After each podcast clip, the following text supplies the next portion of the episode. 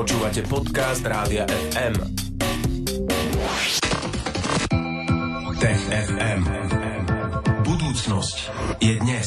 Spolu s nami v štúdiu je už Tomáš Prokopčak z Osme, ako každý štvrtok po 15. Tomáš, vítaj. Ahoj. Ahoj Tomáš, tak poďme na ten vesmír, ako sme slúbili a budeme sa venovať ro- tomu roveru, ktorý je na Marse a on sa vybral na nejakú kľúčovú cestu a pôjde vraj hľadať život. Tak poďme sa pozrieť, že ako sa má rover. Zdá sa, že sa má veľmi dobre, totižto Perseverance pristal na Marse pred viac ako rokom, ale celá tá prvoročná fáza ako by bola, povedzme, že testovanie tých jednotlivých inštrumentov, zariadení a toho, ako na Marse funguje.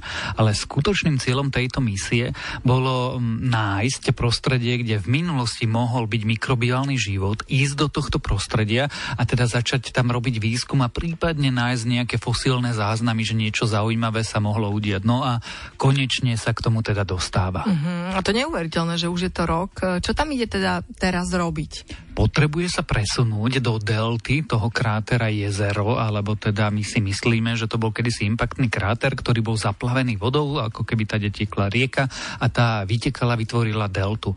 No a delta je dobré miesto na čokoľvek hľadanie, pretože tam sa prúd vody spomaluje, rieka sa tam akoby roztečie, nánosy sa tam prinášajú a všetko, čo so sebou nesie celý ten čas. No a toto všetko sa usádza ako sedimenty. No a síce dnes už na Marse nevidíme tie tečúc vodu a nevinie je tam žiadna rieka, ale teda sedimenty zostali. A práve do tejto oblasti sa potrebuje ten rover pomaličky dostať, ako keby tak došuchtať trochu. No a potom tam na, na základe všetkého, čo má vrtákov a ďalších kamier a prístrojov a laboratórií, začať robiť ten vedecký výskum. Uh-huh. A práve kvôli tým sedimentom to bude v tej delte, alebo prečo práve tam? Práve kvôli tým sedimentom a čomkoľvek, čo tam v minulosti bolo nanesené, lebo keď hovoríme o minulosti, tak my potrebujeme sa pozrieť, čo sa na tom Marse dialo pred tromi, možno 4 miliardami rokov, veľmi dávno. Takže e, nikto nepredpokladá, že by tam rover mohol nájsť stopy skutočného nejakého života, ktorý stále žije.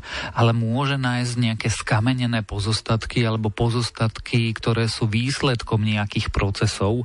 No a ak niekde sú, tak potrebuješ ísť na miesta, kde by hypoteticky mohli byť.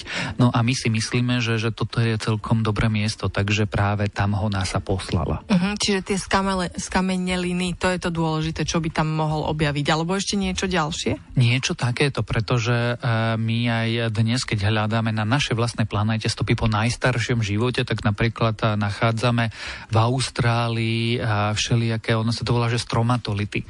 Uh, skameneliny staré 3, 3,5, 3,8 miliard rokov rokov. No a niečo podobné budeme hľadať aj na Marse.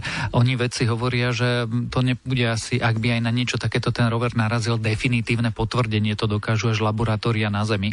Ale teda ak niečo zaujímavé si všimne, tak práve v tej delte krátera jezero. Uh-huh, Tomáš, a aké sú prekážky, alebo prečo mimozemský život možno nebudeme vedieť určiť? Pretože uh, zase to zariadenie, ten rover nie je až taký šikovný. Predsa len je veľký asi ako automobil, no a do automobilu nevobcháš všetky tie laboratórne zariadenia, inštrumenty a techniku, ako vo všetkých laboratóriách na našej vlastnej planete. Čiže ak na niečo narazí a, a ak to nebude niečo naozaj, naozaj veľmi výnimočné, tak môže byť výsledkom napríklad tvrdenie, že toto mohol zanechať po sebe mikrobiálny život, ale nemôžeme vylúčiť aj to, že je to nejaký výsledok prírodzených geologických procesov a v skutočnosti to rozhodnú dokážu až tie laboratória na Zemi. A to je druhá časť, čo urobí tento rover, že niektoré z tých vzoriek akoby zabalí a pripraví na odnesenie na Zem. A už sa hovorí, že koncom tohto desaťročia, možno v tom budúcom NASA a Európska vesmírna agentúra pošlú na Mars misiu, ktorá pôjde zbierať vzorky po tomto roveri Perseverance a tie tie najlepšie, najzaujímavejšie vyvrtané kusy potom odniesie na zem, aby ich tu mohli veci skúmať. Uh-huh. A čo potom? No potom, ak uh, to budú vzorky, ktoré sú potenciálne zaujímavé, tak rozhodnú, či sú alebo zaujímavé nie sú, alebo teda, aby som to zjednodušil a povedal napriamo, či tí mimozemšťania, tí mimozemské dávne baktérie na to Marse boli alebo neboli a ak boli, či náhodou život na Zemi neprišiel z Marsu. No, tak toto bude nasledovať. E, nasledovať bude aj ďalší vstup TFM. Pozrieme sa na to, aké sú najlepšie miesta na hľadanie obyvateľných mesiacov. Ostaňte s nami. Tech FM.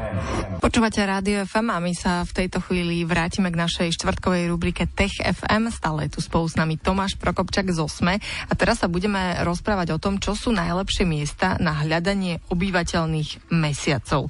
Tomáš, tak prečo sú exomesiace také zaujímavé? Ak si pamätáš uh, film Avatar, tak uh, uh-huh. vlastne tam leteli tiež na Pandoru, čo bol mesiac, uh, nie samotná planéta. Jednoducho preto, že vo vesmíre sú podmienky veľmi nehostinné. A teda na to, aby si mala miesto, ktoré je vhodné na život a v našom ponímaní je to miesto, kde sú vhodné teploty, kde tečie voda, kde to nie je príliš extrémne ani jedným spôsobom, potrebuješ niečo, čo ťa chráni. Niekedy ťa chráni vlastné slnko, že že si v správnej vzdialenosti ako planéta, no ale niekedy ti stačí, e, keď ťa chráni planéta. A nemusíš byť e, až takej dobrej vzdialenosti od toho Slnka, pretože ti pomáha to väčšie teleso. Tak ako v našej slnečnej sústave, aj tu sme sa v TFM veľakrát rozprávali o Enceláde, o Európe, čo sú mesiace Saturnu a Jupitera, kde by mohla tiec voda a byť tam oceány, tak toto isté platí pravdepodobne aj vo vesmíre, že síce nemusí tvoja materská planéta krúžiť vo vhodnej vzdialenosti okolo hviezdy, ale keď ty si mesiac a si v dobrej vzdialenosti okolo tej planéty, no už tak sa ti môže dariť. Mm-hmm, Tomáš, ty už si aj nejaké spomenul, ale poznáme naozaj dobre niektoré z tých exomesiacov? V skutočnosti nie, že nepoznáme dobre, my ich nepoznáme vôbec. A my dnes vieme, že existujú len v našej galaxii tisícky potvrdených exoplanét. Myslíme si, že sú ich stovky miliárd, prečo by neboli, keď sú eh, zhruba 200 až 400 miliárd hviezd hviezd len v našej galaxii. Ale teda mesiace v iných slnečných sústavách sme dosiaľ a nenašli. Máme niekoľko kandidátov, ale žiaden z týchto mesiacov nie je potvrdený. Takže ak sa pýta, že, že či vieme, no tak nevieme, zatiaľ iba tušíme. Uh-huh. A prečo je teda také ťažké ich objaviť? Pretože sú krpaté, keď to takto veľmi zjednoduším. Uh, zober si, že aký je mesiac, náš mesiac malý oproti našej planéte. Uh-huh. Teraz si zober, aké sú naozaj naozaj mesiace malé op- oproti Jupiterovi, alebo Saturnovi, alebo Neptúnovi. A, a teraz v tých iných uh, slnečných sústavách to platí rovnako a my nemáme moc dobré prístroje, nemáme moc dobré da- ďalekohľady. Čiže dnes my odhalujeme exoplanéty spôsobom, že buď rozkývu materskú hviezdu, alebo teda prejdú popred ňu a tá hviezda trošku blikne. A stále potrebujeme na to relatívne veľkú planétu. No a, a aby sme tam našli ešte teleso, ktoré je oproti tej veľkej planéte maličké, tak je to veľmi, veľmi ťažké. Nie nemožné, ale veľmi ťažké. Takže zatiaľ je problém vlastne v nás, v našich prístrojoch a že nie sú na, dosť citlivé na to, aby sme tieto exomesiace vedeli nájsť. No a čo hovorí nový výskum? Nový výskum hovorí, že napriek tomu, že nemáme potvrdené ich existenciu, alebo teda nemáme pozorovaný dôkaz, experimentálny dôkaz o ich existencii zatiaľ, to je iba otázka času, tak práve v okamihu, keď budeme mať technické schopnosti sledovať aj exomesiace, by nám celkom pomohlo, keby sme vedeli, kam sa máme pozerať. No a ten nový výskum hovorí, že urobil nejaké simulácie rôznych sústav a aby tým budúcim astronautom pomohol, kam nasmerovať teleskopy a že budeme mať teleskopy vhodné na sledovanie exomesiacov, teda v preklade ako keby vypočítal pravdepodobnosť obyvateľnosti rôznych budúcich exomesiacov pri budúcich alebo známych známych exoplanetách a teda ako keby percentuálne tým astronomom povedal, že až to budete vedieť robiť, tak prosím, pozerajte sa sem. Uh-huh. No dobre, poďme si rozobrať ten výskum ešte tak na drobnejšie, že ako prebiehal a čo je vlastne výsledkom. V skutočnosti prebiehal vylúčovacou metodou a urobil to, že si zobral známe exoplanéty, vyradil z nich tie, ktoré sú príliš veľké a ktoré sú príliš malé, vyradil nesprávne hviezdy a vyradil systémy, o ktorých veľa nevieme, takže nevieme odhadnúť, či sú dobré alebo zlé z pohľadu obyvateľnosti a obyvateľnej zóny. No a nakoniec im ostalo zhruba 4-4500 exoplanet.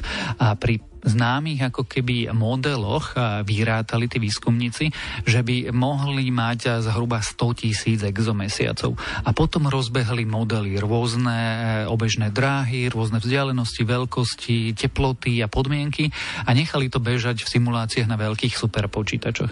A na základe týchto modelov potom zistili, alebo teda vyrátali pravdepodobnosti, pri ktorých e, exoplanétach by mohli byť dobré exomesiace. No a výsledkom je vlastne tabuľka, nejaký zoznam potenciálnych cieľov, kde vedci napríklad povedali, že ten najlepší cieľ, čo je planéta veľká, trošku väčšia ako Jupiter, ak má mesiac, a my si teda myslíme, že má mesiace, tak je 70% na pravdepodobnosť, že je obývateľnej zóne alebo že je obývateľná. A niečo takéto vlastne vytvorili pre našu galaxiu.